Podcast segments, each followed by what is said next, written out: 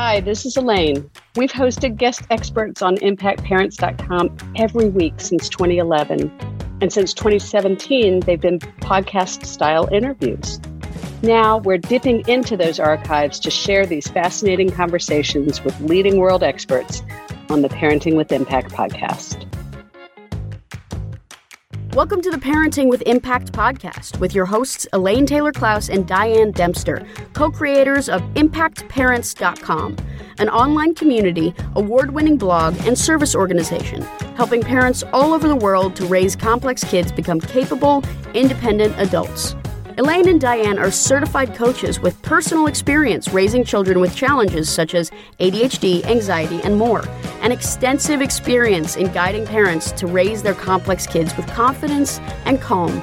On the podcast, Elaine and Diane interview experts, bringing you cutting edge information about your child's challenges, teach you real life strategies to create lasting change, and demonstrate how coaching can guide you to parent your complex kids, one conversation at a time. For the essentials of Elaine and Diane's coach approach to parenting, download a free tip sheet at impactparents.com slash podcast. Welcome, everybody. It's Elaine from Impact ADHD, and I'm thrilled to welcome you back to our interview series with our guest experts. Today, we are welcoming guest expert Christy Calbos, who's an attorney in Atlanta, Georgia, who specializes in, uh, I guess you're a special education attorney, is that correct? Yes, it is. Welcome. We are so glad you're here. Thank um, you, Elaine. Glad to be here. It's such a pleasure. We've we've been working with Christy for a few years now, and every time I get a chance to talk to her and catch up, or, or she's writing a piece or interviewing, I, it's always she's a wealth of information, and she manages to do it with a big smile on her face. So we're thrilled to have you. Let me tell you a little bit about Christy. As I say, she's a special education attorney and she received her law degree from the University of Georgia.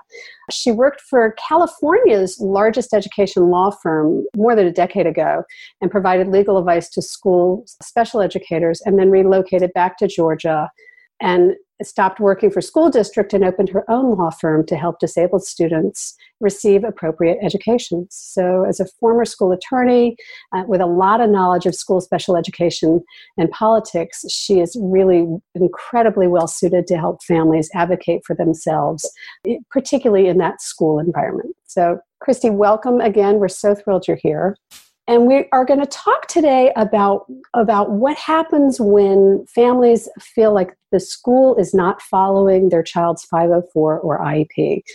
And just in context, Christy and I were trying to figure out what's the message we really want to get across to parents today.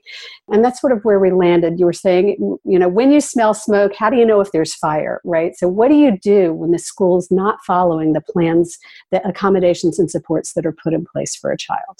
So, where do you want to start? Well, I think so. You know, the first thing I would say, Elaine, is that when I receive calls from concerned parents and they start the conversation with, you know, the idea that something is going wrong.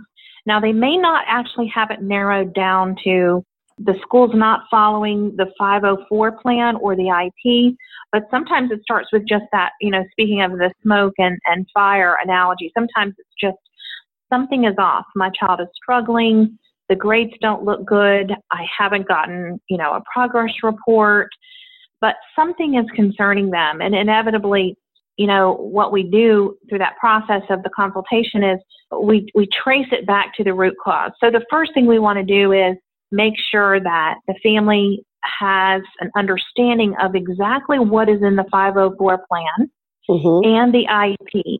A lot of times going into now, do you mean meetings, generally just let me interrupt for a second. Do you mean generally what they understand the distinction between them, or, or specifically understand what's in their specific plan? Well, I think you know the distinction for sure. They, you know, a family needs to know what's the difference between a 504 plan and an IEP. But but assuming that the family knows that, what what is in the 504 plan and what is in the IEP can sometimes be elusive for families when they go to IEP meetings or 504 meetings, there's a lot of lingo. Mm-hmm. The movie, the moving parts are sometimes intricate. The meeting is moving fast. There could be high emotion or short short time windows, and a lot of times um, a family can come out of a meeting kind of dazed and confused and receive a document a couple days later, or maybe walk out with one if they're lucky.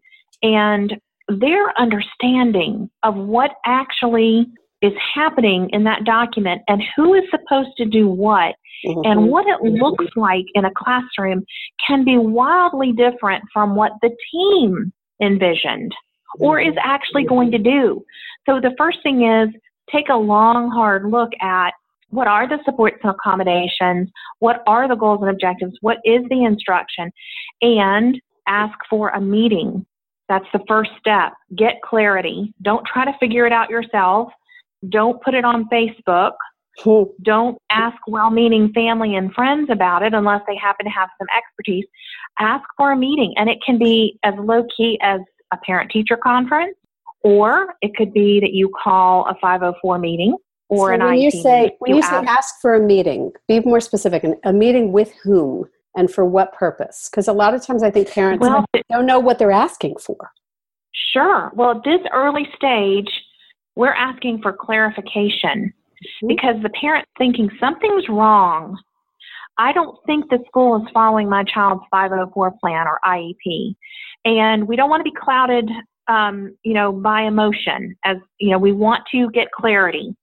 So go in for a meeting. You can call the meeting with the teacher that you think perhaps is not following the 504 plan or the IEP, or you could call an entire IEP meeting. It's going to be fact specific, you know, depending on the circumstances. If your child is failing math, and you find out that they're not being given extended time on, you know, quizzes and tests, or that homework is not being chunked, or that preferential seating has gone out the window, or they're not being given permission to take breaks, then you would want to address it where you think the problem lies and with that teacher. You don't necessarily need a full blown IEP team meeting, but what you're looking for is clarity. You're, you're saying now, can you, asking the teacher, or the related service provider, can you tell me exactly what this looks like in day to day practice? Mm-hmm. And really go in as a fact finder. You're on a, an investigative mission. You're not on a finger pointing or blaming mission until you actually find out what that teacher or SLP or OT is actually doing. Because sometimes the interpretation of what should be done and when it should be done is going to solve the problem. So it's really now, important here to stay off the defensive and to not to try to achieve two things in that meeting. So the first meeting you're talking about is really fact finding and information gathering. Sort of put on your investigator hat and, and sort of stay neutral and just collect information. Right. And I've seen parents do this well by email, but not necessarily always. Mm-hmm. So emailing someone and saying, "Hi, just wondering, are you giving you know Susie extended time, and the teacher writes back and back and says, Yes. Well, she knows it's available to her, right? Right. Or, or she knows it's available to her, um, and you're thinking, my goodness, she's never going to, you know, raise her hand and ask for it herself. She's going to rush through. She's going to be mm-hmm. distracted. She's going to miss questions and just, you know, bubble in the answers. And so then your temperature starts to rise. But at least then you have an understanding of the facts. Okay. Mm-hmm. Now, if you're in a meeting and you discover that there's been a glitch in communication about how the support or the instruction or the accommodation is being delivered, and you have a very different understanding of what should be happening, that's the time to go ahead and talk about it. You don't so, necessarily have so to leave at that. So, yeah. So you're saying at that first meeting, collect information, and then you can, what because you're already together, use that time to then move into action planning. Yes. Now, you know, does it always go, you know, sunshine and rainbows? No. But you want to record that meeting. And record that meeting, do you mean video, uh, audio record it, or take notes? You want to, yep, you want to audio record it. You want to audio record it because it's important to have some way to play back later when you're calmer. Let's say you're in a meeting and you're playing it out on a human level, and you discover that for the last five months, the math teacher has not been giving your daughter accommodations on tests and quizzes. Mm-hmm. Your blood pressure's through the roof because you're looking at a lot of failing grades or poor grades. You've got a child in tears who hates math. You know, I could go on and on with, mm-hmm. with the individual details of each scenario. But at that point, you really want some way to have a clear head later and go back and listen to what was said. It's difficult in the moment uh, for many parents. Emotion can be blinding, and it and it can also cloud our judgment. So, Is I tell parents whenever you're going for parents to turn on a recording. Sure, in the state of Georgia, it is Elaine because this is a state that is known as a one-party recording state.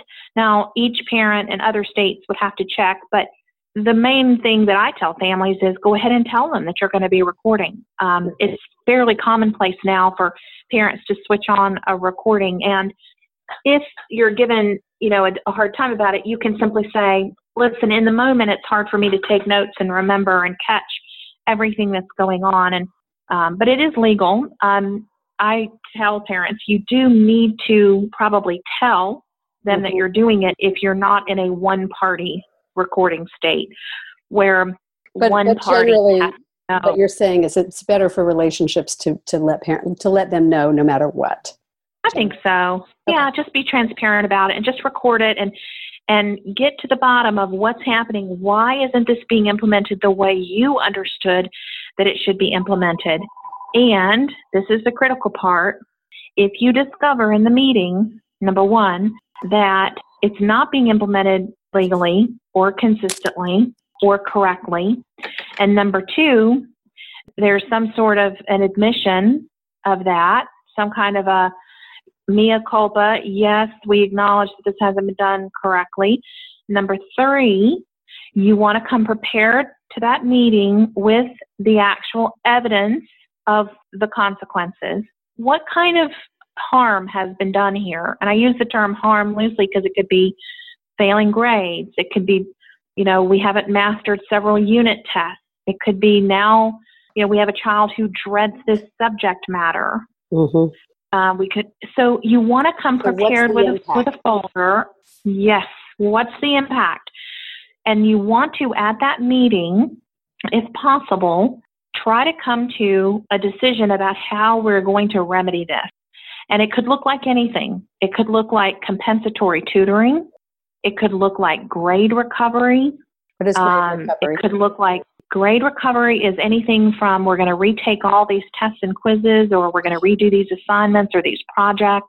We're going to give the child a chance to have a do over and recover the lower grades or the missing grades without penalty. So you're really looking for a remedy right there um, on the spot, and you need it to be in writing and noted in the you know the documentation of the meeting, mm-hmm. so that everybody's mm-hmm. clear exactly what's going to happen. And I even tell parents when you go to this meeting, take your calendar with you, and and don't leave on a very loose construct of great, Mrs. Jones is going to get with my daughter and they're going to review unit one through eight, and she's going to retake all these tests.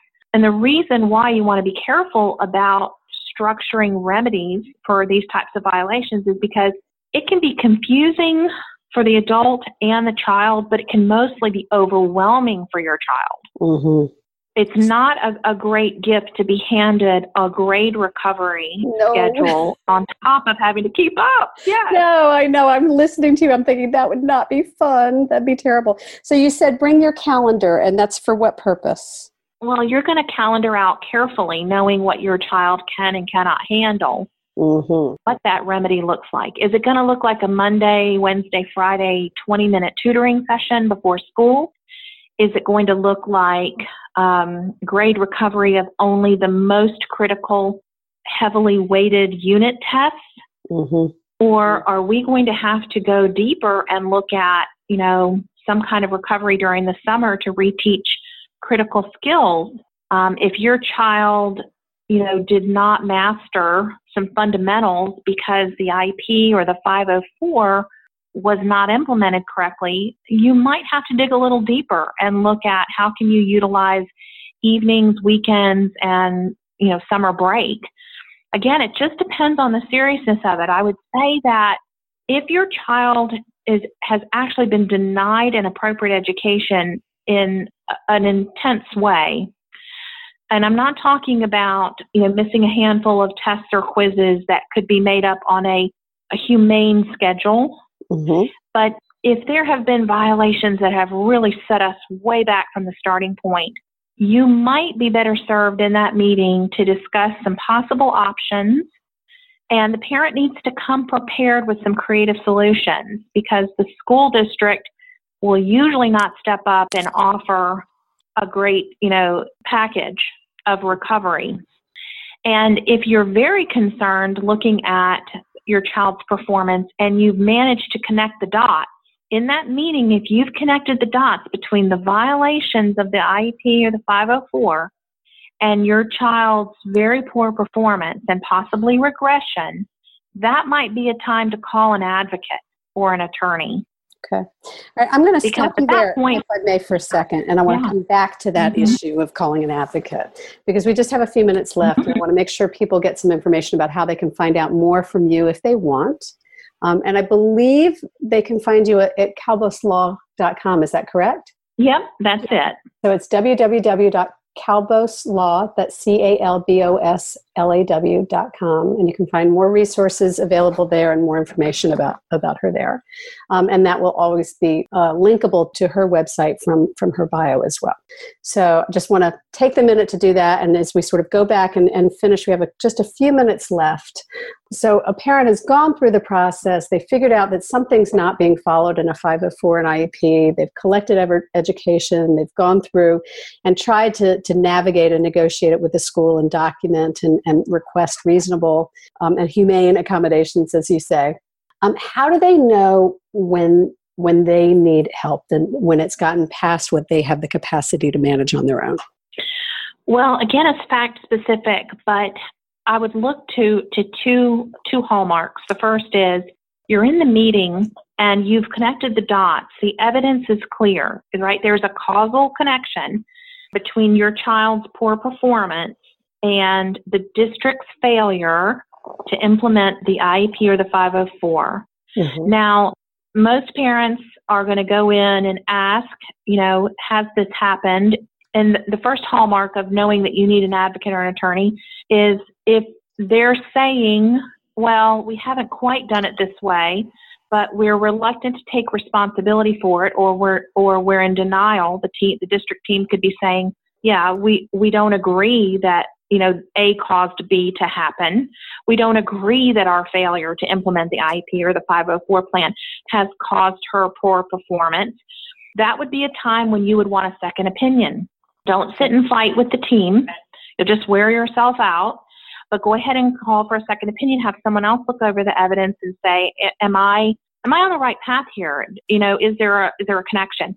The second time, I would say it would be a good idea to to invoke some help is if you know that they are connecting the dots, the team is connecting the dots, but they're refusing to give an appropriate level of remedy for the impact. And how would a parent know and if it's an appropriate level of, of remedy? Well, there were a couple of things. I would say that a lot of times teams try to say to families, okay, yeah, we dropped the ball, guilty as charged.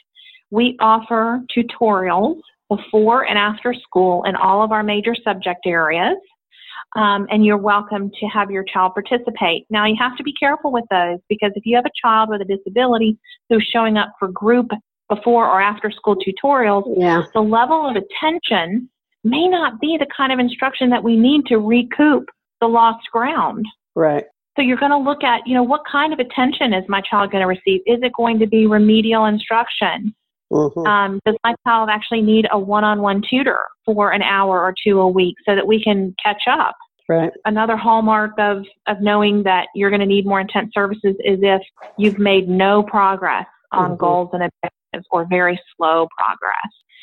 Yeah. So at that point, it's not helpful to say, well, let's just keep doing what we've been doing and the team is saying we're sorry, we'll we'll do this the right way from here on out.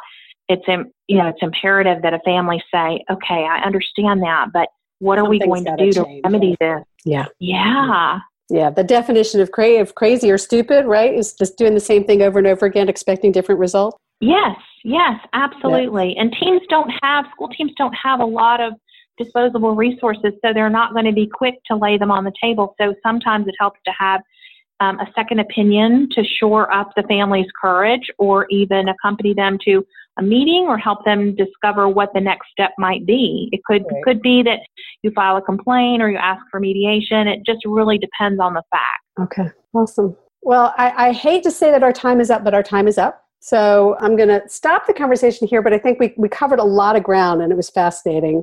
Um, and I want to thank you for bringing clarity to a really muddy topic. Um, I think there. Well, it has been my pleasure. Thank you so much. Our guest has been Christy Calbos.